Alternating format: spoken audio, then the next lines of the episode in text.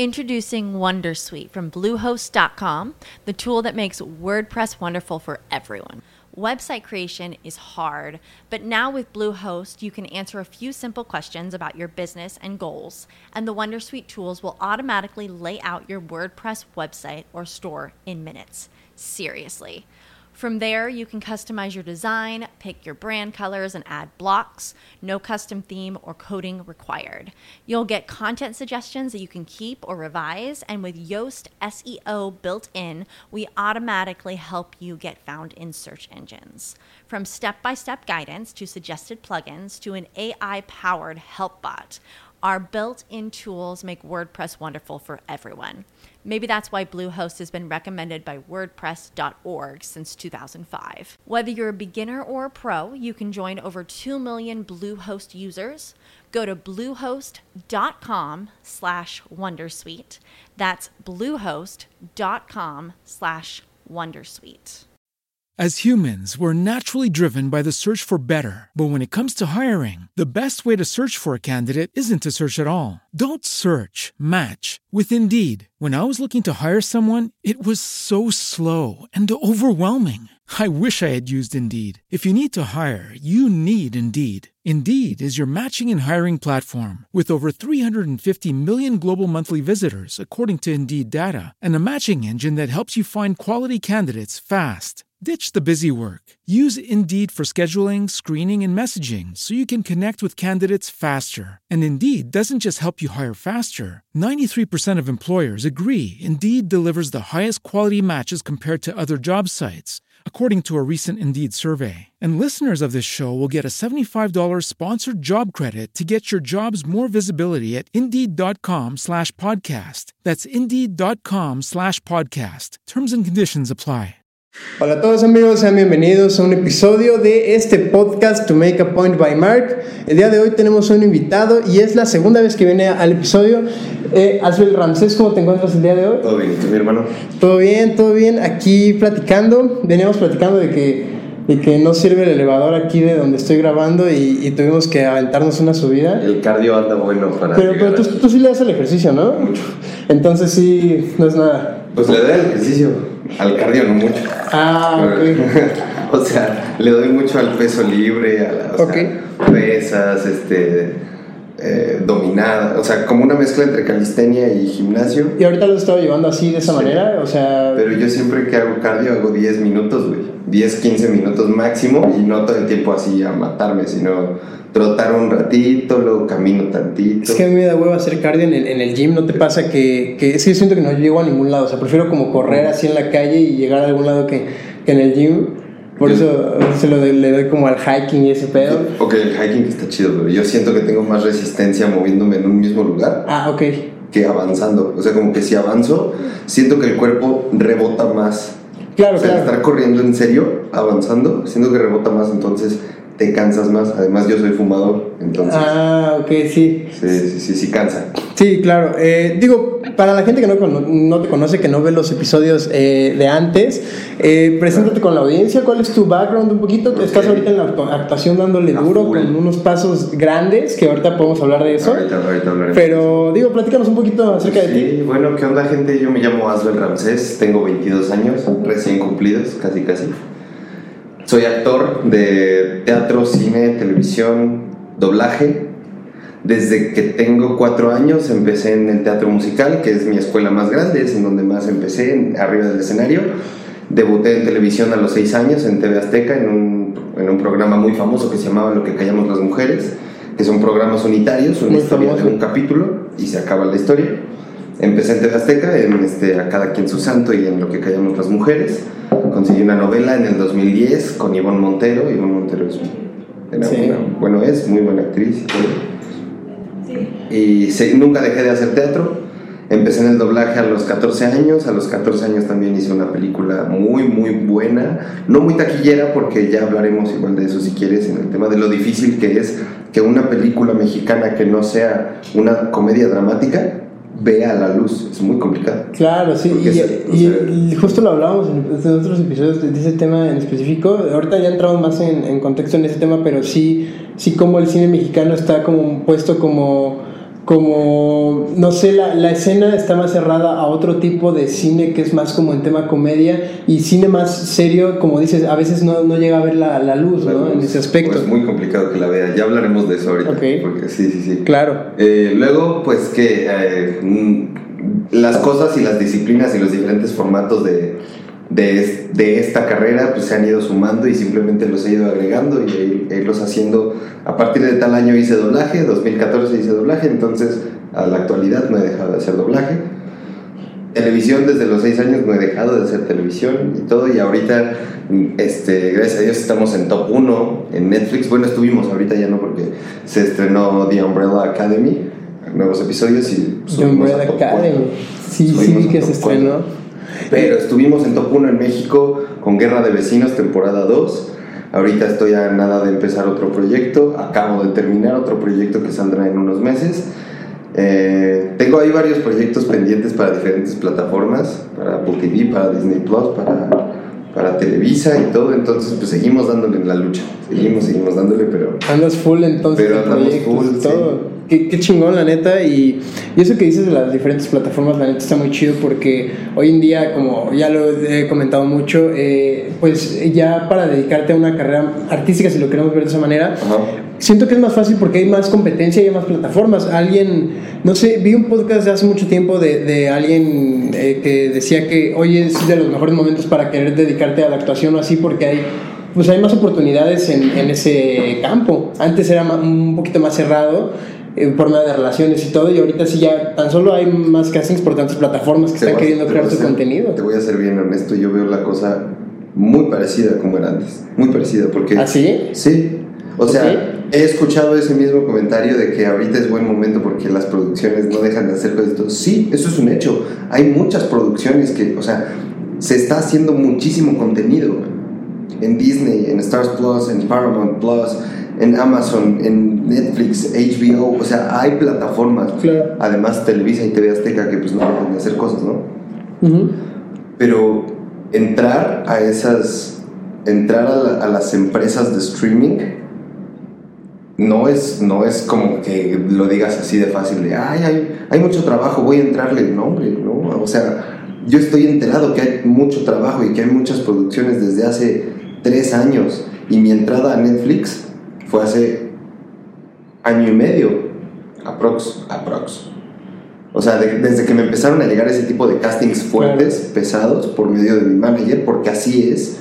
Ahorita sí, claro, esos castings no están abiertos hacia Ya no, antes sí, antes sí estaban abiertos al público, pero no, no había tanta plataforma. Entonces, sí hay más trabajo para cierta gente, creo yo.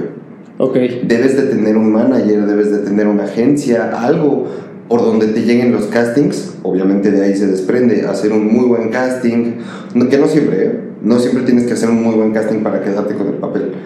Un, un, buen casting no define a un buen actor, como un mal casting no define a un buen actor. ¿Y, y qué definirías entonces que, que, que es, que es lo, lo, definitivo? Digo, me, imagino que es diferente en cada, cada producción, pero ¿qué, diría, ¿qué dirías que es lo definitivo para quedarte con un papel? Si tal caso no es el casting.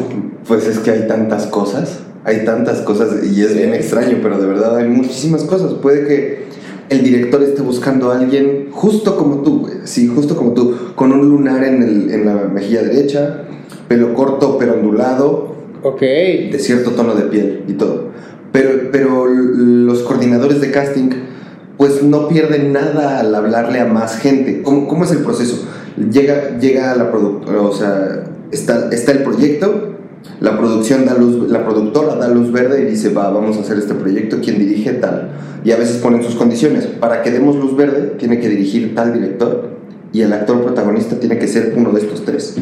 Ok. Si no es uno de estos tres, el proyecto no se hace con nosotros. Ok. Entonces siempre se mueven muchísimas cosas. No, o sea, no, digo que siempre sea así, ¿no? Pero puede que entonces el director, o sea, puede que hagas un muy buen casting, un muy buen casting, pero no te, no te están jalando a ti, no, no te estás quedando porque tal vez no te pareces al que va a ser de tu hermano y tu hermano es, vamos a poner ahorita Luis Gerardo Méndez, no te pareces a él. Hiciste un muy buen casting, eres muy buen actor, pero no te pareces. Sí, a veces los directores tienen una idea de cómo va a ser el personaje y no se las cambias, o sea, tiene que ser así. Sí, tiene que ser así, porque tal vez, solo tal vez, están agarrados de la productora. Sí, y es lo que la productora es la que suelta la lana, es la que es la que hace que un proyecto se haga, vaya. Claro, y, y hablando en tema como, no sé, en, en cine, eh, obviamente la, eh, la escena también incluso es más cerrada porque también no se está jugando tanto como con, con otro tipo de, de contenido por el tema del dinero, ¿no? ¿Tú cómo has visto eso? Porque me comentaba que en cine ya es dinero serio, ya se manejan dinero de verdad, o sea, mucho dinero, Mucho, al- hablando en producciones de cine. mucho. Sí, eso, eso es cierto. Entonces no le juegan ahí al casting. Y es lo que comentabas, ¿no? En el episodio anterior, de que a veces ya el casting está diseñado para cierto perfil y ya, y incluso para ciertas personas. Y el casting meramente es una formalidad que se hace en una producción. Es lo que me comentabas en el episodio pasado. También puede ser cierto. Sí, también porque no, no nunca puedes quitar el dedo del renglón en el que sí tenemos todo bien, bien organizado, buscamos un perfil así, ta, ta, ta, ta, ta. Pero nunca sabes con qué sorpresas te puedes topar en el casting. Claro. Nunca lo sabes. Muchas veces sí puede haber cierta sorpresa que dicen, no mames, ¿cómo actuó este güey? ¿Cómo actuó esta chava? ¿Qué onda? Pero no, ¿qué crees? No, no, no te quedaste. Ok. Pero cuando les cae otro proyecto en donde tienen un poco más de libertad o un personaje con un perfil en donde cuadra ese actor Sí. o actriz que vieron, Ahí, ahí ya. ahí lo meten. Ahí mi directo. Y hay una frase que yo aprendí eh, en este último proyecto que hice, no en Guerra de Vecinos, en, en otro, que me dijo Rodrigo Murray y se la doy. Bueno, Rodrigo Murray y Mario Escalante, Ok. les, les doy ahí, les doy el gol ahí por cualquier cosa, que son, este, Rodrigo Murray es una, es una industria en esto, Ok. es una industria en, en esta carrera. Y tuve la fortuna y el honor y la bendición tan enorme de compartir un proyecto con él que va a ser, espero, un madrazo. Espero que así sea. Y me dijo, el verdadero trabajo del actor es castear. La recompensa es actuar. Ok. Y es, y es la frase más cierta de la historia. Es, es- o sea, de verdad, nuestro, nuestro trabajo como actores es hacer el casting, es hacer castings por todos lados. Ese es nuestro trabajo. O sea, eh, es en, en lo que se, al final de cuentas es lo que se basa la chamba, el tema de, o sea, el mayor tiempo que pasa con un actor a- al año, se la pasa más tiempo haciendo castings que grabando. Depende del nivel. Depende del O sea, nivel, pero- depende del nivel, obviamente, porque ya lleg- también, también llega un punto como actores, como, como ciertos ejemplos, como por ejemplo ahorita podrían decirte así de bote pronto, este, Tenoch Huerta, Luis Gerardo Méndez y, no sé, duros. un Poncho Borbolla, este, un- ciertos, ciertos actores de renombre, de mucha, de mucha trayectoria, o de, o sea, pues sí, ciertos actores que sí se la pasan más en proyecto que casteando. Y, y a final de cuentas ahí ya entra en tema de la trayectoria para ya llegar a un punto en el cual no, como dices, no... La no trayectoria y las relaciones, como en todo. Eso sí, Como en todo. eso sí. Y Que no está mal, no está mal. Así se mueve, así se mueve la cosa. O sea, Eso sí. no solo en la actuación, sino en muchísimos trabajos. Así se mueve. O sea, Y, y por más que, que sea así, o sea, como dices, as- así es, así está, o sea, no vamos a, a- a decir si es bien o mal porque es subjetivo, pero a final de cuentas la escena está cerrada, a- bueno, no cerrada, pero la escena está, está mucho con el tema de relaciones hoy en día, y, y no, yo no sé si sea bueno o malo, simplemente Es- está así, exacto. Sí, o sea, es que además no, no está, está compuesta por eso, porque no todo son las relaciones como no todo es el talento.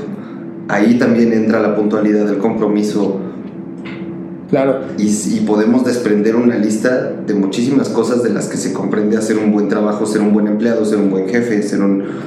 muchísimas cosas. No todo son relaciones, no todo es talento, es un, Es un conjunto de un todo. conjunto de cosas que hacen... Yo vi un podcast que donde entrev- entrevistaban a Juan Luis Fernando Méndez y, y él eh, platicaba su historia, ¿no? De, de cómo llegó de, de Aguascalientes, creo que él es Sí, él, es hidrocálido. Eh, llegó de Aguascalientes y obviamente no vas a llegar también, o sea, hay, gente que la arma sin conocer a nadie, pero es porque en el trayecto en el cual pues eh, se despliega su carrera, llegaron a obviamente formar sus relaciones, o sea, mm, una cosa, yo, yo siento que también hay que saber diferenciar entre relaciones y tráfico de influencias. Por, lo que yo estoy en contra es al, tema de tráfico de influencias, el tema de, no sé, eh, de, tener ciertos eh, beneficios, benef- bueno, sí, beneficios en tema ya más serio, o sea, ponen, no sé, eh, tema legal, ponen, no sé, o sea, gente que comete delitos y por tema de relaciones eh, la se, se quedan impunes ante la justicia. Eh, Ah. ahí, ahí, ahí es tema de tráfico de influencias y ahí está mal, pero el tema de relaciones, me refiero, no tiene nada de malo. eh, en, por ejemplo, en esta industria de la actuación no tiene nada de malo conseguir papeles por medio de relaciones, porque pues como dices, así es la... No la tiene, industria. nada, no tiene nada de malo conseguir papeles por medio de relaciones, pero entonces yo ahí, ahí, ahí sí me gustaría decirlo, entonces no hagas un casting por ese papel. Claro. Porque muchas veces es lo que te mencionó esta persona que te encontraste. Por puro trámite se hacen esos castings. Cuando ya lo tienen, no lo hagas. Deja de gastar, o sea, deja que valora el tiempo de los actores, porque también Ta- No, total, claro, es- muchos actores razón. van ilusionados pensando que tal vez que eso está, no es problema de la producción, eso es problema de los actores, sí. Pero yo, o sea, siento feo. No, no, no, y, y lo entiendo perfecto. Y es el otro cara, es la otra cara de la moneda, te digo. O sea, a final de cuentas, eh, la, la- la otra cara de la moneda también es que a lo mejor se podría decir que por relaciones le dieron papel a alguien, pero si hablamos de mérito, a lo mejor había alguien más talentoso y con más aptitudes para el papel, pero no se dio, pero no se, no se dio a conocer solamente por el tema de que le dieron el papel a alguien más por medio de relaciones. O sea, es, es ver, es un conjunto de, de muchas cosas y a final de cuentas eh, está bien hablar de este tema para pues, Sí. pues no pues no estigmatizarlo, o sea que sea un tema abierto. Y digo, cambiando un poquito de tema, me gustaría hablar acerca de, digo, ya hablamos de, de tu background un poquito, pero entrando en, ponle, no sé, ahorita también estás en la danza y también podría decirse que te dedicas a redes sociales. ¿Tú cómo manejas eso? Sí, Pues no, no, no diría que me dedico a redes sociales porque por mis redes sociales no genero ni un peso. La verdad, otra, no, no genero ni un peso. Todo el dinero que yo, que yo hago es por, por actuación. O sea, sí, por, por cosas relacionadas a la actuación, no a redes sociales. Mi, mi herramienta principal como redes sociales, que principalmente es Instagram, o sea, principal, pues es comentarle y compartirle a la gente que me sigue lo que estoy haciendo en ese momento, así sea. Yo trato de enfocar todo hacia la actuación. Si yo voy al gimnasio, que sí, tal vez no está muy Introducing Wondersuite from Bluehost.com, the tool that makes WordPress wonderful for everyone. Website creation is hard, but now with Bluehost, you can answer a few simple questions about your business and goals, and the Wondersuite tools will automatically lay out your WordPress website or store in minutes. Seriously. From there, you can customize your design, pick your brand colors, and add blocks. No custom theme or coding required. You'll get content suggestions that you can keep or revise, and with Yoast SEO built in, we automatically help you get found in search engines. From step by step guidance to suggested plugins to an AI powered help bot. Our built in tools make WordPress wonderful for everyone. Maybe that's why Bluehost has been recommended by WordPress.org since 2005. Whether you're a beginner or a pro, you can join over 2 million Bluehost users.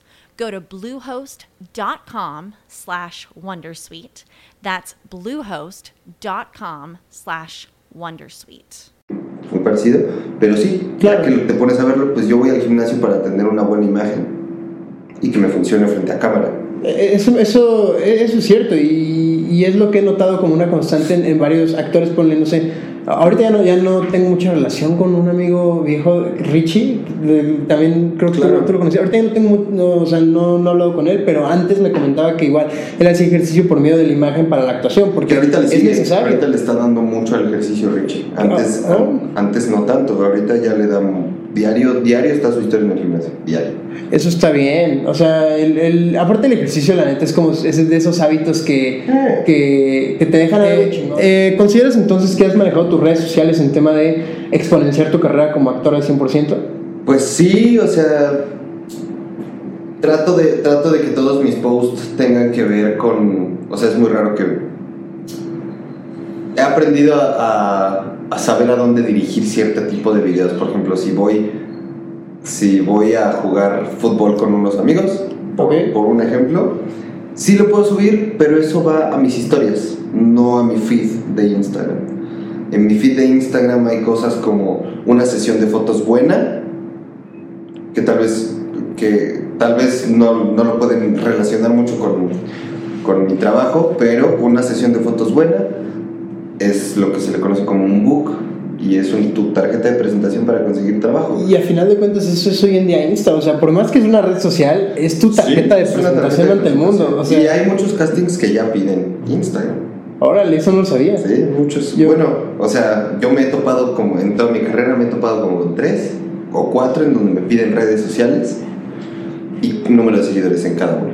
Ok. Y eso es bien raro. En lo personal no me gusta. Eh, Está ya como episodio de Black Mirror, ¿no? Acá de que, de que te Sí. piden así tu calificación para entrar a un lado y Ese así. episodio está bien raro. Eh, Sí, sí los has visto, Sí, Eh, claro. está duro, ¿no? Sí, sí, Sí. de que te ponen tu calificación y así. Yo, la primera vez que vi ese capítulo, sí, creo que pasó por la cabeza de todos, fue vamos para allá. Ajá, Definitivamente vamos para allá.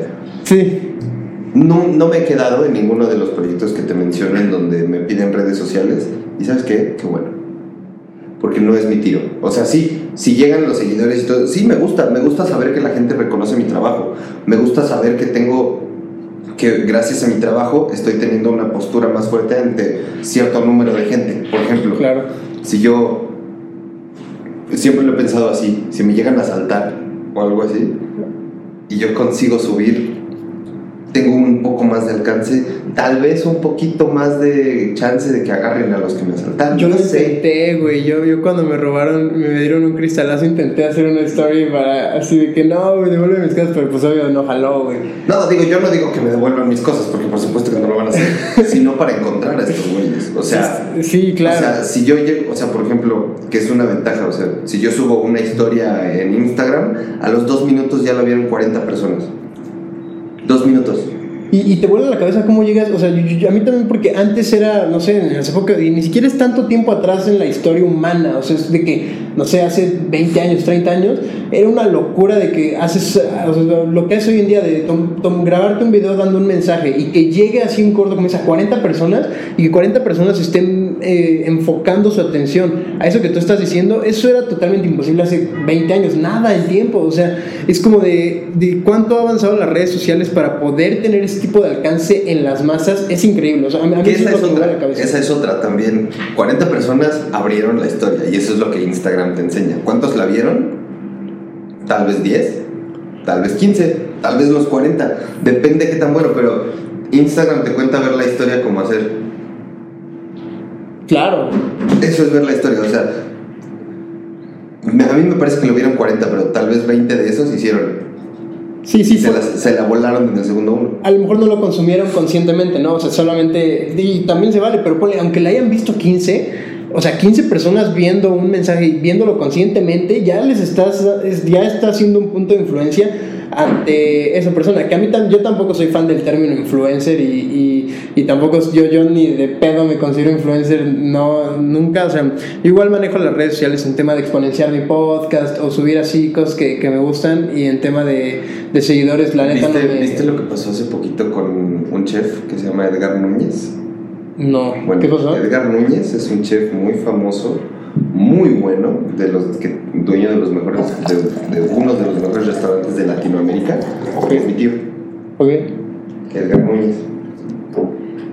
Lo, lo de siempre, porque yo también tuve una joyería hace poco, ya la cerré, Ah, que decidí cierto. enfocarme 100% a la actuación.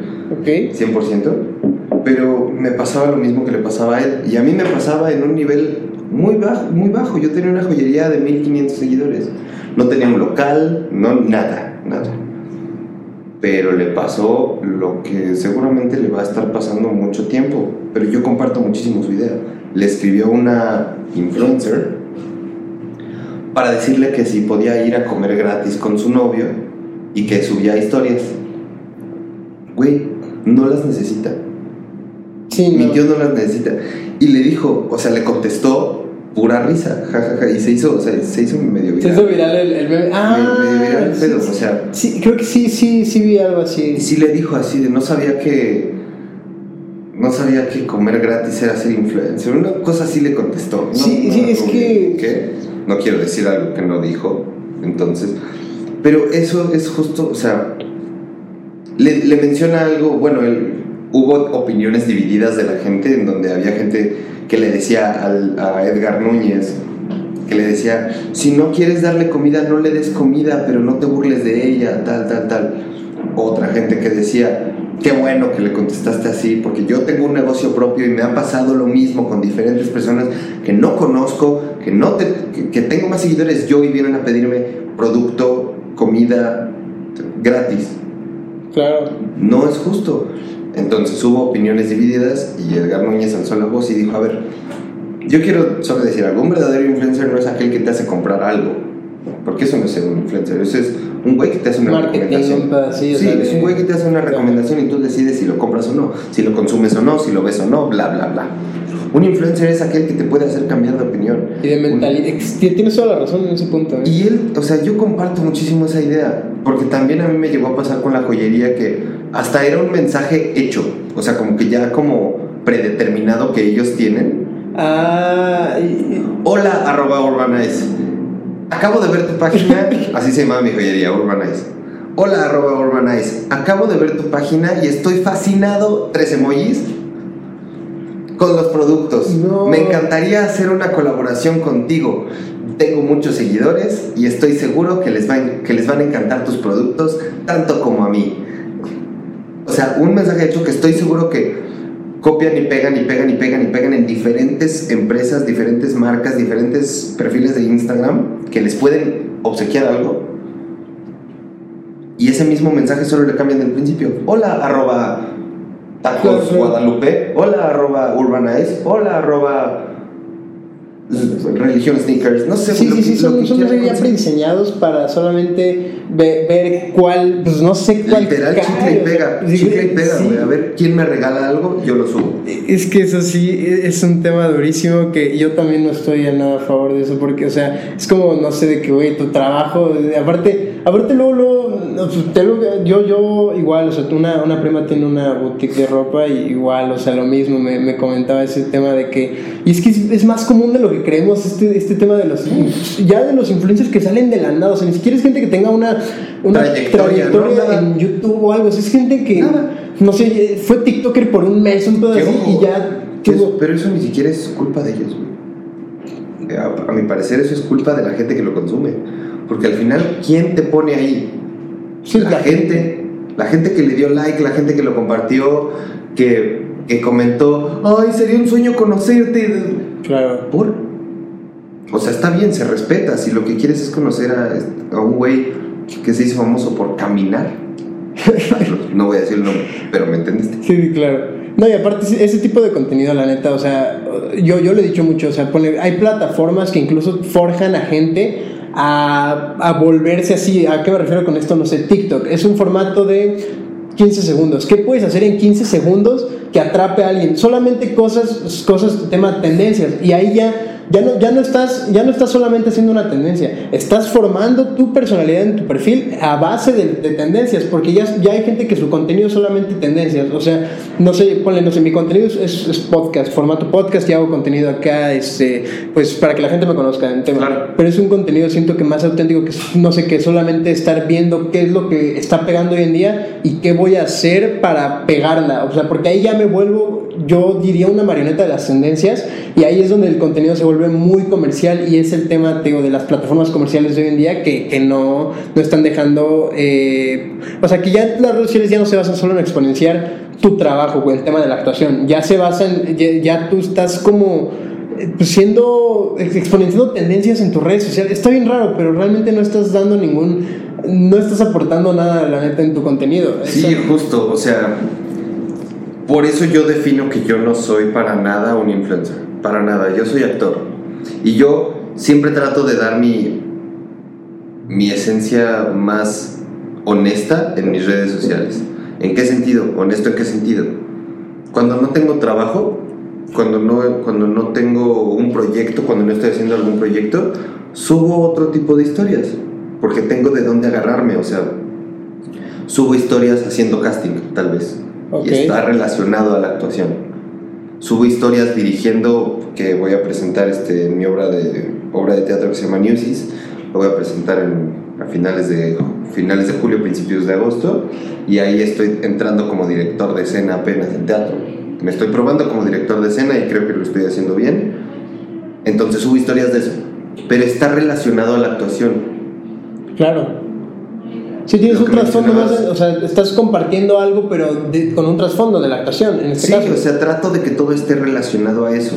También se vale subir historias, por ejemplo, cenando con un amigo que no es actor, salir a cenar, también, también lo hago. Pero trato de que la mayoría de mis historias estén enfocadas o relacionadas con mi giro, que es la actuación. Lo que mencionabas de TikTok, güey, me pasó algo bien extraño antier. ¿En TikTok? Creo que dos días, sí. Para los que no han visto Guerra de Vecinos en Netflix, aviéntensela. Guerra de Vecinos en Netflix. Guerra de vecinos, gente. Igual eh, te iba a preguntar ahorita que... que Hace un día. Ajá. Hace un día subí un TikTok porque yo, yo no uso TikTok, ni siquiera lo consumo, mucho menos me pongo a hacer TikToks y lo subí ayer a una historia. En tres años, que lleva que, que llevo tres años con TikTok en mi teléfono, Ajá. o sea, con la aplicación ahí abajo y con una sesión, o sea, con una sesión iniciada. Pero nunca te has dedicado a TikTok. Nunca, sea, en total en tres años llevo máximo 30 TikToks. En tres años.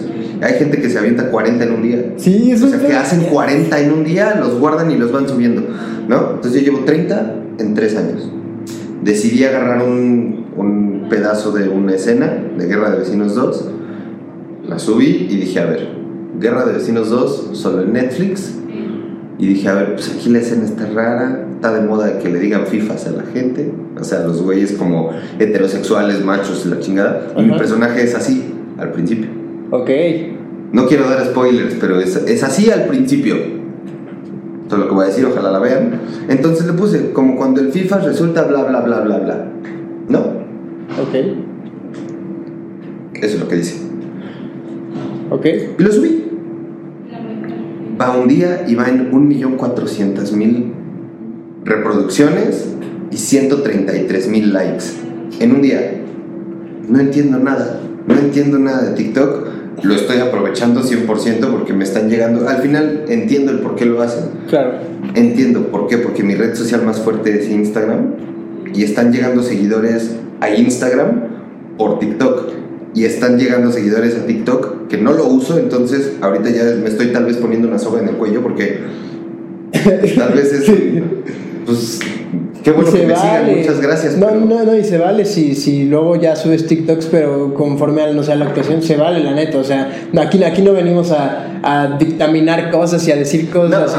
O sea, es que sí me pasaba, o sea, de que en el podcast decía, no sé, tema de, de TikTok, y ya cuando subía como clips del podcast a la página de TikTok, es que no, que no subas TikTok, y yo así, güey, relájate. O sea, si- siento que como sociedad también luego andamos muy, Sí. muy estresados y, y abrumados en nuestra propia en nuestros propios problemas que ya perdimos la, la conciencia tanto de escuchar como de, de pues congeniar con digo entrando un poquito más en tema de entretenimiento y hablando de lo de la de tu serie que acabas de armar la de guerra de vecinos Ujú. me gustaría hablar un poquito del recibimiento que ha tenido con la audiencia porque has subido cosas acerca de eso y te quería preguntar cómo ha sido el recibimiento o cómo tú has visto que ha tenido recibimiento pues la nueva temporada Ok. Este, primero que nada, gracias por dejarme hablar de esto aquí, porque pues hacerle ruido a, a mi trabajo pues es bueno y siempre una buena oportunidad no claro de hablar y de alzar la voz de mi trabajo y de además una serie que está siendo tan sonada, no solo en Latinoamérica, sino también estuvimos top 4 en España. En España, o sea, está bien raro, pero bueno. ok A mí me llega el casting en, en Introducing Wondersuite from Bluehost.com, the tool that makes WordPress wonderful for everyone. Website creation is hard, but now with Bluehost, you can answer a few simple questions about your business and goals, and the Wondersuite tools will automatically lay out your WordPress website or store in minutes. Seriously. From there, you can customize your design, pick your brand colors, and add blocks. No custom theme or coding required. You'll get content suggestions that you can keep or revise, and with Yoast SEO built in, we automatically help you get found in search engines. From step by step guidance to suggested plugins to an AI powered help bot. Our built in tools make WordPress wonderful for everyone. Maybe that's why Bluehost has been recommended by WordPress.org since 2005. Whether you're a beginner or a pro, you can join over 2 million Bluehost users. Go to bluehost.com slash wondersuite. That's bluehost.com slash wondersuite. As humans, we're naturally driven by the search for better. But when it comes to hiring, the best way to search for a candidate isn't to search at all. Don't search, match with Indeed. When I was looking to hire someone, it was so slow and overwhelming. I wish I had used Indeed. If you need to hire, you need Indeed. Indeed is your matching and hiring platform with over 350 million global monthly visitors, according to Indeed data, and a matching engine that helps you find quality candidates fast. Ditch the busy work. Use Indeed for scheduling, screening, and messaging so you can connect with candidates faster. And Indeed doesn't just help you hire faster. 93% of employers agree Indeed delivers the highest quality matches compared to other job sites, according to a recent Indeed survey. And listeners of this show will get a $75 sponsored job credit to get your jobs more visibility at Indeed.com slash podcast. That's Indeed.com slash podcast. Terms and conditions apply. En septiembre del 2021 me llega el casting. Yo ya había visto la primera temporada, entonces cuando me llega el casting de la segunda dije, yo quiero estar aquí. Ok. Yo quiero estar porque es comedia, es Netflix. Nunca había pisado Netflix. Y yo no sabía que además se hacía en Guadalajara. Yo no tenía idea que se filmaba en Guadalajara. Guadalajara. Entonces, este. Hago el casting y todo. Como, la, como atra- estamos atravesando una pandemia que. Altibajos por todos lados en esta pandemia. Claro. Pero eh, a mí en lo personal me funcionó, me entregó algo bueno la pandemia, que fue que se pusieron de moda los self-tapes. ¿Qué es un self-tape? Un, un casting, en vez de ir, tú te grabas en un fondo neutro, como podría ser este que tienes aquí enfrente, que es una pared blanca, Pared blanca. lisa, buena iluminación, te recomienda, te- o sea, la mayor recomendación y lo que muchas veces piden las producciones o los- las castineras son iluminación natural.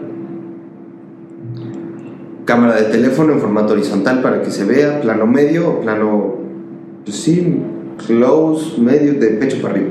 Ok. No mucho aire y ahí hacer la escena con alguien que te dé réplica. Que es la réplica, alguien que te diga los, los textos del otro personaje Ok. grabas la escena, luego una presentación. Hola, ¿qué tal? Yo soy Astro Ramsés, tengo 22 años, mido un metro con 74 centímetros y este es mi casting para el personaje de Juan. Esos dos clips los mandas y ese es tu casting. Lo cual para mí ahora es una ventaja porque yo soy sateluco. y todos, todos los castings y todas las casas productoras, todo está en la ciudad. Y con tráfico. Entonces a mí me, pues, me ayudó eso, me ayudó, me dio esa oportunidad total. Ese es uno, los self-tapes. Otros decidieron hacer el casting por Zoom, ok. que fue el caso de Guerra de Vecinos. Mi casting fue por Zoom, en vivo. No había delay en, en el. No sé. No sé, yo contestaba en cuanto recibía lo, lo que yo tenía que escuchar, ok. grababan la pantalla y todo, ¿no? Pero a mí me pasó algo bien extraño, error mío. No puse mi teléfono en modo avión. No, no, no puse nada. Simplemente me conecté al Zoom y hice el casting. Entonces, ¿qué pasó? Me marcaron a medio casting. No. Pero yo no volteé porque ya me había pasado, porque a veces está el teléfono y solo se asoma tantito la notificación push De, de llamada, ¿no? La- de que sí, te sí. están llamando, pero no te, no te ocupa toda la pantalla, sino te avisa. Y, Y, sigue, si no contestas nada, se sube y ya. y sigue la. Y sigue el zoom abajo. ¿no? Esa vez no, esa vez No. ocupó toda la pantalla, güey. Entonces fue la primera vez, porque nunca lo hago, nunca, que por esa distracción me salí de personaje un segundo, de voltear a ver qué pedo. Y en eso como que mi teléfono se cuadrapeó y la chingada, colgó el solito el teléfono y me regresó a Zoom. Y yo seguía en Zoom. Entonces fue como un, un segundo de hacer Ok. y luego seguí actuando. Terminé el casting y me dicen, bueno, listo, perfecto. Y yo terminé chingada. ¿Por qué ya no voy a conseguir ese papel por ese error de voltear a ver a la cámara, pero ellos no saben que me marcaron, bla, bla, bla, bla, bla? Entonces, en mi cabeza estaba perdido. ese casting. 15 días después me marca mi manager, oye, tienes callback. ¿Qué es un callback? El primer filtro está conformado por ciertos actores. Se hace el casting, el primer casting que, que fue el que yo hice en Zoom. Y un callback es de aquí agarrar a cierto número de actores, entonces se hace un filtro más chiquito. Estos tienen callback, puede haber varios callbacks o de aquí, ah, ok, listo, y encontramos al que va a ser el personaje. Ah, ok. Eso es un callback. Oye, carnal, pues tienes callback. 15 días después. ¿Neta de qué? De lo de guerra de vecinos. Dije, ahora sí, mi teléfono, modo avión, todo, todo, así. Lo hice. El casting salió muy bien. Y a los, como a los tres días, ya me avisó mi manager, oye, pues te quedaste. Te vas a Guadalajara y la chingada, te mando tus. Este, en cuanto me manden el mail con tus escenas, tus libretos, todo te lo mando. Te mando también este, los boletos de avión en cuanto los tenga, bla, bla, bla, bla, bla. Pasó todo, llego, me recibieron muy bien en el hotel, muy buenas relaciones con todo el elenco, ningún problema con nadie, de verdad, muy chido el elenco, la, experiencia de grabar en Netflix, de trabajar para Netflix, súper padre, súper chido. Anuncian el tráiler y ahí se ve que hay cambios. El cambio más sonado de la, de la temporada es que Loreto Peralta ya no está, Ok. que ahora es Estefanía Coppola la que hace el papel de Krista y lo hace muy bien, lo hace muy muy bien. Se entiende que la gente alce la voz porque también pues ellos consumen el contenido, entonces Claro. se entiende que la gente diga, ¿qué pasó con Loreto Peralta? Pero la gente que le dio la oportunidad a la serie, a la segunda temporada, está muy contenta Ok. porque también hubo opiniones divididas. Hubo gente que vio el primer capítulo, que el primer capítulo es en donde te explican como espectador todos los cambios que hubo, por qué ya no están estos dos personajes y por qué, por qué hubo un cambio en este personaje, tal, tal, tal. Este, ahora, la, ahora la historia ya no va a pasar acá, sino que va a pasar acá. ¿Por qué? Porque. En el primer capítulo plantean todo Ok. la gente que vio el primer capítulo y siguió, le gustó muchísimo la serie, porque los comentarios ahí están. La gente que vio el primer capítulo y dijo, esto ya no es lo mismo, no, esto ya no es lo mismo, perdió la esencia, bla, y lo quitó, pues se quedó con ese mal sabor de boca y se entiende, se entiende porque así es. En general, En general el recibimiento siento el que recibimiento estuvo bueno, ¿no? No por nada está en el top de Netflix. Es que esa es otra. Esa es otra. Esa es otra, o sea, el recibimiento haya sido bueno o haya sido malo, la serie la gente la, La veo. Oh, ah, O sea, la están viendo, porque Sí. Por más que se haya estrenado The Umbrella Academy, Malverde, eh, um, seguimos aquí con todo el madrazo de Stranger Things. Sí. Con todo y eso, la serie está en el top 10 de México. Bueno, ahorita está en el top 5 de México. Estuvo en top 1 de México por tres días. En Latinoamérica, en muchos países estuvo dentro del top 10. En España en el top 4. O sea, las- y entramos a top 10 mundial. Y porque imagino que en Estados Unidos, Canadá también hay gente viéndola. Sí, sí, sí. Justo ayer me, ayer me mandaron la escena, bueno, una de mis escenas doblada al inglés. Y es bien extraño. Ah, Bien neta. extraño. Órale, no, es que, es que sin duda ya es una producción ya, o sea, ya, ya es, es nivel, pues es nivel Netflix, o sea, Pues sí. al final de cuentas. Sí, sí, sí. Pero, pero a lo que voy es, o sea, la gente la está viendo. Claro. La está viendo y, y ojalá, digo, véanla. Si no la han visto, véanla. Búsquenla en Netflix, Guerra de la Vecinos, temporada 2. Si no han visto la primera, aviéntense la Guerra de Vecinos, temporada 1. Y luego temporada 2, ahí está su servidor en la temporada número 2. En tres capítulos con un personaje muy bonito que se llama Cristiano. eh, lo disfruté muchísimo. Y pues si la gente la sigue viendo, la siguen recomendando, siguen top, ojalá, ojalá se haga una tercera temporada. Y ojalá me hablen, ¿no? Ok. Una tercera. No, estaría muy chingón. Y, y qué, qué bueno que, que platicas de cómo es el proceso al final de cuentas de una producción. Y, y es- me gustaría hacer énfasis en el tema de cuando hiciste el casting, porque entonces consideras que a veces un error de esa magnitud, que la neta no es tanto en tema macro, pero un error de esa magnitud de salir de personaje por, por segundos, puede ser decisivo en tema de tomar una decisión en el casting. Pues quién sabe. Te mentiría porque no soy. Porque me quedé. No, no, no, Claro. pues, esta vez me quedé. Ok. Pero como yo no soy director de casting, yo no sé con qué ojo lo pueden ver. Y además es otra. No todos los directores de casting son iguales. Uno puede decir, no pasa nada. Es normal. Yeah, ok. Pero se nota que actúa bien. ¿Por qué? Por lo que está demostrando en los ojos, en la corporalidad. Se nota que es buen actor. Se salió de personaje porque algo pasó en su teléfono. Así como puede haber otro director de casting que diga, ay, sí, muy buen actor, pero se salió de personaje.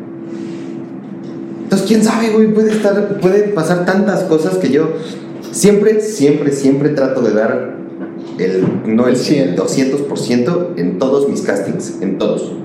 Ok. Sí, porque al final de cuentas, si estás haciendo un casting es porque quieres entrar al papel. O sea, no, no, haces, no haces un casting si no quieres entrar al papel, ¿no? Sí, Y sí, sí. sí, sí. Totalmente. Y, y me gustaría entrar en tema, justo lo que vas a decir de qué hace que un actor sea un buen actor. Eh, porque lo, lo comentabas de muchos directores de casting pueden ver eh, en un actor que es un actor, como lo decías, por medio de los ojos, otros por medio de las expresiones. A veces se nota cuando uno tiene tablas en la actuación. ¿Cómo, cómo identificas a alguien cuando es buen actor, cuando no? Pues es que es subjetivo. Subjetivo. Es subjetivo, o sea, porque para mí, para mí hay muy, muy buenos actores. A mí, lo que yo digo de alguien que es buen actor, lo que yo, yo, yo, yo percibo para decir qué buen actor, qué buena actriz, es lo que me transmite a mí. Ok. Si a mí me hace sentir algo, por ejemplo, en el teatro, si yo me voy a sentar a una butaca, veo una obra y me, hace transmi- me transmite algo, me hace sentir algo, me hace sentir enojo, tristeza, me hace reír, lo que sea, me transmitió algo. Eh, y yo, pues, ya si tuviera que irme a un aspecto más técnico, pues puede ser muchísimas cosas. Hablando del teatro, si se rompe la cuarta pared en la obra, que es la cuarta pared, hablar con, Con la el gente. público. Eso porque hay veces en donde la cuarta pared nunca se rompe y todo está pasando aquí mientras hay gente viéndonos. Pero Claro. nunca debe de haber ese contacto visual, ni... ha- Hay, hay algunas obras en donde los chistes van hacia ellos. Ok. Y así, o sea, todo, todo. Este, por ejemplo, en Aladdin, en Aladdin que la acabo de ver hace dos días y ahorita regreso al tema.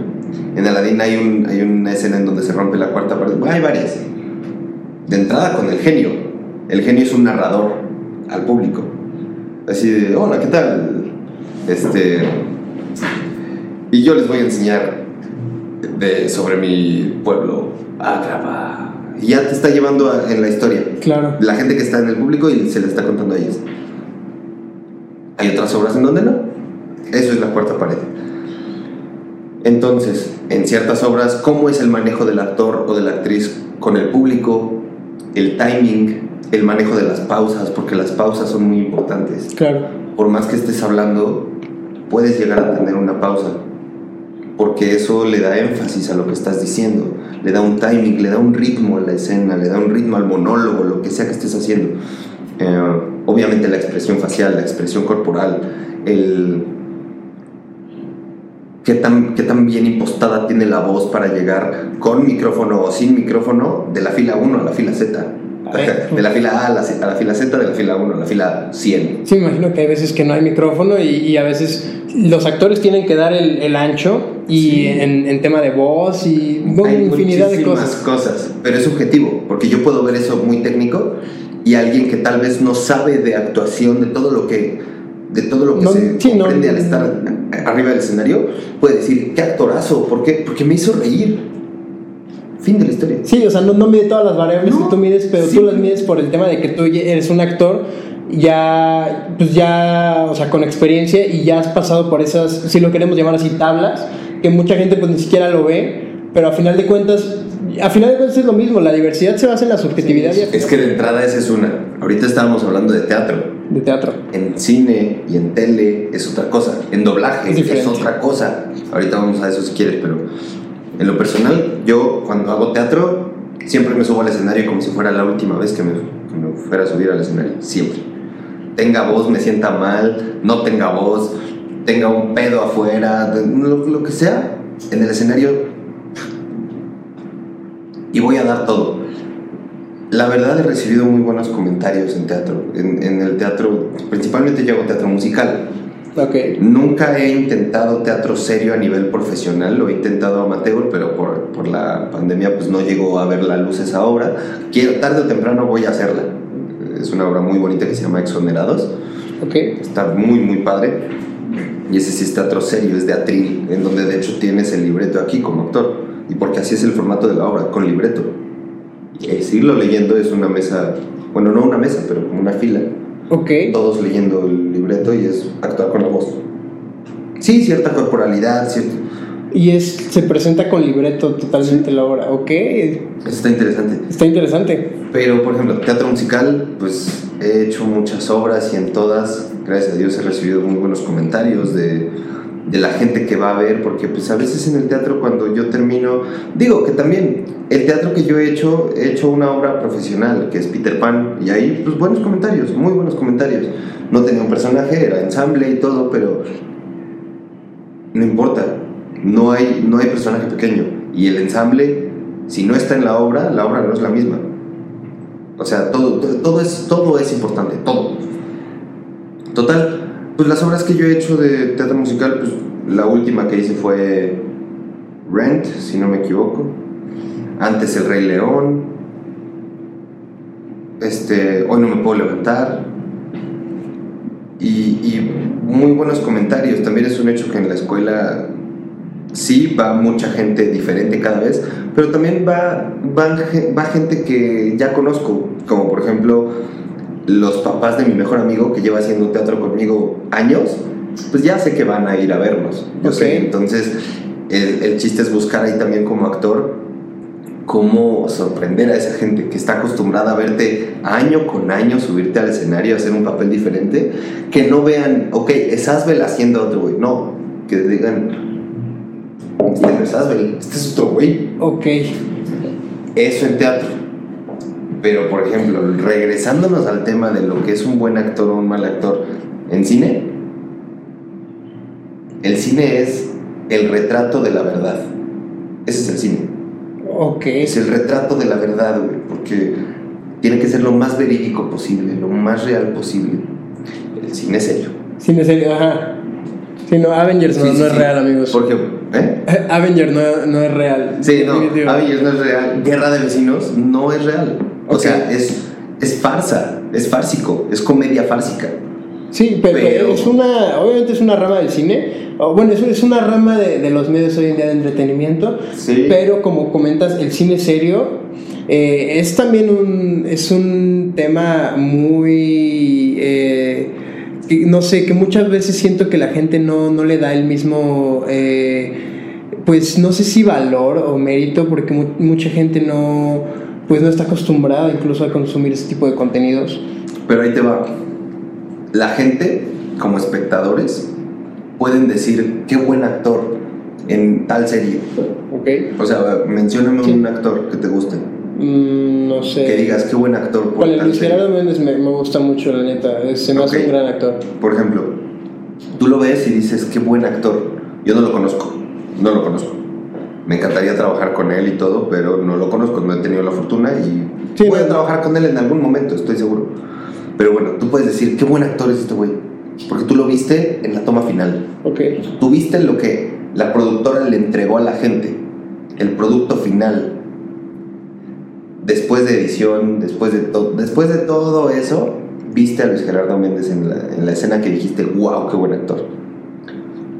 Sin embargo, puede haber gente dentro del crew que no digo, vamos, ahora vamos a quitarle el nombre a Luis Gerardo Méndez. Ya no es Luis Gerardo Méndez, vamos a hablar de cualquier actor. Un actor famoso mexicano. Independientemente. de- de Independientemente. quién sea. ¿Ok? La gente lo puede ver y puede decir, qué chingón, qué bien actuó este güey, porque tal, tal, tal, tal, tal. Y les pasó lo mismo que a ti. Les entregaron el producto final después de edición, corrección de color, bla, bla, bla, bla, bla, bla, bla. Encontraron la toma en donde mejor se ve la cara, en donde todo. ¿Y qué pasa después? Este. La gente adentro del crew puede decir, pues sí, pero, o sea, quedó bien, pero no es buen actor. ¿Por qué? Porque no se sabía sus textos, nos tardamos ocho horas haciendo esa escena, porque, porque ensuciaba la cámara con el hombro y se tenía que hacer más acá, porque estábamos tirando con un lente 50 y el güey pensaba que era un 35, entonces ensuciaba la escena, bla, bla, bla, bla, bla, bla, bla, bla.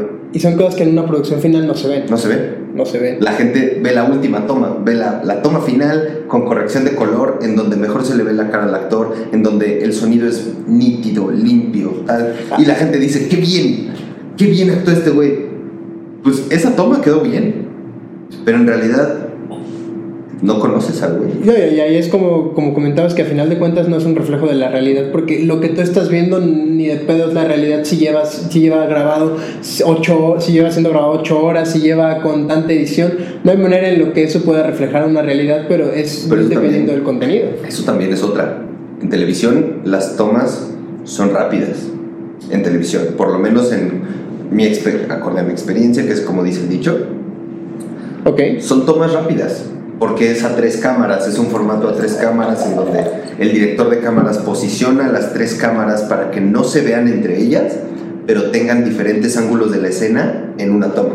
Entonces, tú y yo como actores podemos tener una cámara aquí atrás, una allá, que es la que nos está grabando, y Ok. tú puedes tener una atrás que me está viendo a mí. Ninguna se ve entre ellas, pero si tú y yo hacemos bien la escena en una toma, la tenemos en las tres. Listo, siguiente escena. Y, y en televisión muchas veces es así, o en sea, televisión muchas veces es así. así de que una escena y En cine no. En cine todo es con una máximo dos cámaras. Ok. Muchas veces en tele la- las cámaras son estáticas, como está esta cámara o como está esta cámara. En televisión. Tres cámaras estáticas y máximo hacen paneo. Ok. En cine es otra cosa. En cine ya es cámara en mano, un steady, este, un dolly. Un dolly es un riel en donde ponen un carrito y hay una cámara Y se mueve. y se va, y va avanzando. Un No, pues steady es- es, un, es un camarógrafo que tiene un, un- Pues sí, como un. Es que se llama steady, güey, pero. Un estabilizador hidráulico en donde cuelgan la cámara y él la está cargando y va siguiendo a la gente con el estabilizador y todo. Entonces, pon tú. En cine, si hiciéramos la misma escena que estamos haciendo ahorita, estaría una- un camarógrafo aquí y empieza él lo que le diga el director de cámaras, a caminar para que te vea a ti, pri- a ti primero, luego me ve a mí, Sí, tomas mucho más y luego se sienta y ve a los dos. Ok, perfecto. Quedó la escena. Ahora vamos, misma escena, pero ahora empiezas de este lado y te quedas con Asbel todo el tiempo. Ok. Ok, ya quedó la escena. Ahora igual, pero vas con Mark. De este lado. Ok. Entonces es más lento y es difícil que retratar la verdad en todas las tomas. Sí, me imagino.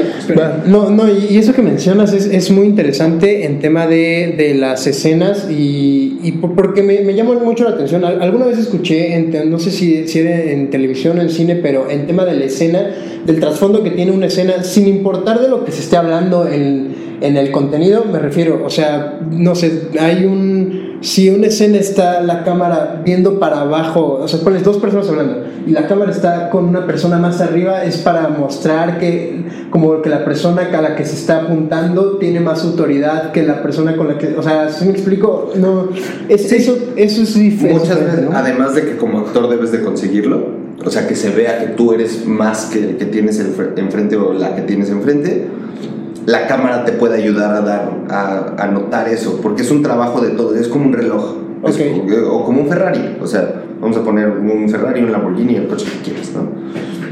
Está el coche, y al final es un trabajo en conjunto, quítale una llanta, no funciona.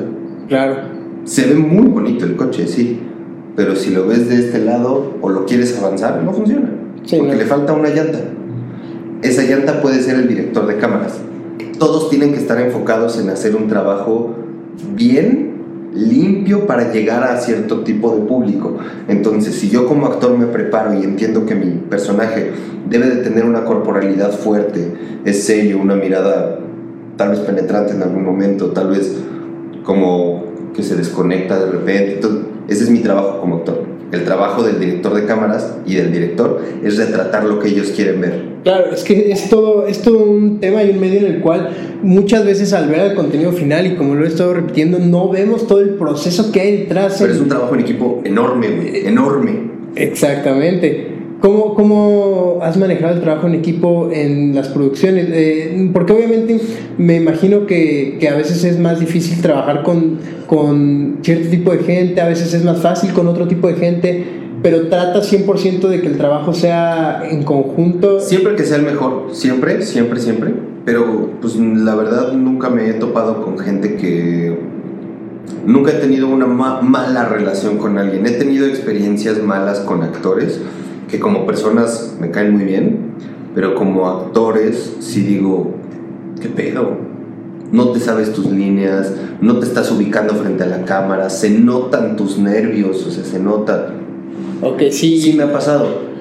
Y pues a veces esa es una oportunidad y, para mí, Sí. para yo llevar la escena en mis hombros y que el director diga, no mames, con todo y esto, Ah, con todo y que este güey no le supo, no se sabía todo, la escena salió por este güey. Totalmente. Y al final yo me hago una buena imagen a mí. Sí, tal vez puede llegar a ser un pensamiento egoísta, pero... No, pero le está sacando provecho a algo que a final de cuentas. No, no, no creo que sea egoísta en, en ningún aspecto. Siento que a final de cuentas le está sacando tu provecho a algo que en principio hubiera salido mal. Sí, porque además, ¿sabes qué? No estoy diciendo voy a llevar la escena en mis hombros para comerte a ti como... No, Es- ajá, al contrario. no, no, no, no. Te voy a cargar para que los dos nos veamos lo mejor posible. Claro, no, y que no- la no escena salga adelante, pero yo lo llevo. Yo llevo el ritmo de la escena, yo llevo el volumen de la voz. O sea, si yo te hablo fuerte, háblame fuerte. Si yo te contesto rápido, contéstame rápido. Si yo, si yo voy a pausar tantito, me aguantas. Y ahora Claro. sí le sigo. O sea, la escena la estoy cargando yo, pero nunca tratando como de humillarte como actor. Sí, sí, un último tema para cerrar, al final de cuentas, eh, me gustaría eh, comentarte acerca de cómo llevas el éxito personal en tema de números y en tema de, de dedicarte a lo que te gusta. Como y, en tema de números. eh, sí, o sea, porque muchas, muchas veces la gente tiene esta idea errónea de que el éxito se basa en tema de números, más hoy en día que vivimos en una sociedad tan, tan, no sé, tan donde nuestros seguidores nos representan como personas y yo no creo que esté chido. Pero tú, tú, ¿cómo lo llevas en ese aspecto? Y aparte, ¿cómo llevas el tema de éxito personal a dedicarte a algo que te gusta? Porque considero que, que hoy en día también dedicarse a algo que, que te gusta, a final de cuentas, es un privilegio que, que no, no, hay mucha gente que no se puede dedicar a lo que le gusta, que a final de cuentas tiene un trabajo y no se puede dedicar al- a, 100% a lo que le gusta. ¿Cómo lo has llevado de esa manera para desarrollarte como persona? Primero que nada veo mil veces más como éxito justo eso que mencionas. Veo mil veces más, me veo más como una persona exitosa, como un joven exitoso, un adulto joven exitoso, por dedicarme a lo que me gusta, que por la cantidad de seguidores o por el dinero que pueda llegar a generar, por bla, bla, bla. Claro. Mil veces más me veo exitoso por poder decir que yo vivo de lo que hago. Y, y Por eso, que solo por eso. Ya lo que venga además de eso es un privilegio, es una bendición enorme. Es, o sea, que, que vengan seguidores, qué bueno, qué padre, qué chido que haya gente que reconozca tu trabajo, porque también al actor le gusta eso. Al actor le gusta que le reconozcan su trabajo. Nos gusta el aplauso, nos gusta. A mí me gusta que me reconozcan en la calle y me digan, oye, tú, tú eres actor. Ah, tal vez no se saben mi nombre, pero dicen, ¿tú eres actor? ¿Me puedo tomar una foto contigo? Sí. Chido, gracias, güey, gracias. Claro. En cambio hay gente que se sabe mi nombre, mi cumpleaños, qué proyecto hice, cuál vengo, o sea, así como hay gente Sí, que ya- tal vez me ha dicho. Cristiano, Cristiano, porque así se llama mi personaje. Sí, de- no de- me conocen como actor, pero saben que soy cristiano. Entonces ahorita estoy en ese nivel en donde me gusta que reconozcan mi trabajo, pero no es mi prioridad. O sea, Sí, mi pasa a prioridad- segundo plano en tema de difusión, pero a final de cuentas tu éxito como persona sí- 100% es dedicarte a lo que te gusta. Claro, ¿no? Y además mi éxito como persona, yo ahorita defino, tengo una meta a corto plazo tal vez que es, yo llevo persiguiendo esto, bueno, no, no, más bien es una meta que ha sido a largo plazo, que creo que voy en un tramo final, o a la mitad por lo menos, en donde yo siempre quise estar de proyecto en proyecto, de proyecto en proyecto, no tener tiempo para descansar Ok. no tener que, o sea, no estar como pensando en qué seguirá, qué seguirá, sino mi objetivo como actor es estar en una serie y antes de terminar esa serie ya tener otra en puerta, ya tener otro proyecto en puerta. Antes de terminar esta siguiente serie ya tener una película en puerta, una obra de teatro, tal, tal, tal, tener trabajo, esa es mi, esa es, esa es mi definición de éxito, tener trabajo. Obviamente saber cobrar por ello, porque también de eso se trata, Claro. saber cobrar y, o sea, no, no ser un aborazado, pero que te paguen bien por tu trabajo, porque también yo trato de entregar un buen trabajo. Entonces, claro que es justo entregar y recibir, recibir una, una remuneración justa por lo que haces. Totalmente. Pero eso no es éxito. Eso simplemente creo que es una Como un tema importante, un tema importante, pero no es el éxito. Definitivamente. Digo, ya para cerrar con el episodio, te agradezco de nuevo por el espacio. Ya sabes aquí, aquí está abierto y cualquier cosa que, que tengas que hacer aquí ya sabes. Y pues nada, quería nada más cerrar con qué sigue para Asbel Rancés en este tiempo, que siguen proyectos en puerta y pues nada más. ¿Qué sigue? Pues ahorita un llamado de doblaje en 50 minutos. Ok. Para Disney Plus también. Eso lo tengo en 50 minutos. Este, voy a presentar obra de teatro Newsies este, a finales de julio, principios de agosto. Eh, una serie para Disney Plus que arranco a filmar este, eh, no sé si este mes o el que viene, porque no me han pasado las fechas, pero serie para Disney Plus. Eh, en noviembre se estrenará otra serie que ya terminé. Ok. Terminando esta serie que te menciono de Disney Plus, a ver qué sigue. Pero ya mediante ese tiempo, como, como te conozco y sé que le das duro, vas a estar buscando otros proyectos para no 100%. estar parado. Claro, claro, por supuesto, por supuesto que sí. Y ojalá caiga algo fuerte, pesado para, para regresar una tercera vez ahora a hablar sobre eso. No, no, la, la, la neta, ojalá que te va muy chido. Ya sabes que tío, aquí el espacio está abierto mientras ande, pues, acá en México, eh, podemos armarlo. Qué bueno que se pudo coordinar ahorita. Sí, ahorita porque yo igual me, me regreso para, para Vancouver en, en unas semanitas ya, pero cuando ande por acá de vuelta lo podemos volver a grabar. Va. Y pues nada, gente, gracias por haber escuchado este episodio. Eh, estamos disponibles en todas las plataformas de podcast en México, Apple Podcast, Google Podcast, Spotify, Deezer, en todas las plataformas. Y pues de nuevo, muchas gracias por haber escuchado el episodio. Y nada, hasta luego. As humans, we're naturally driven by the search for better. But when it comes to hiring, the best way to search for a candidate isn't to search at all. Don't search, match with Indeed. When I was looking to hire someone, it was so slow and overwhelming. I wish I had used Indeed. If you need to hire, you need Indeed. Indeed is your matching and hiring platform with over 350 million global monthly visitors, according to Indeed data, and a matching engine that helps you find quality candidates fast. Ditch the busy work. Use Indeed for scheduling, screening, and messaging so you can connect with candidates faster. And Indeed doesn't just help you hire faster. 93% of employers agree Indeed delivers the highest quality matches compared to other job sites, according to a recent Indeed survey. And listeners of this show will get a $75 sponsored job credit to get your jobs more visibility at Indeed.com slash podcast. That's Indeed.com slash podcast. Terms and conditions apply.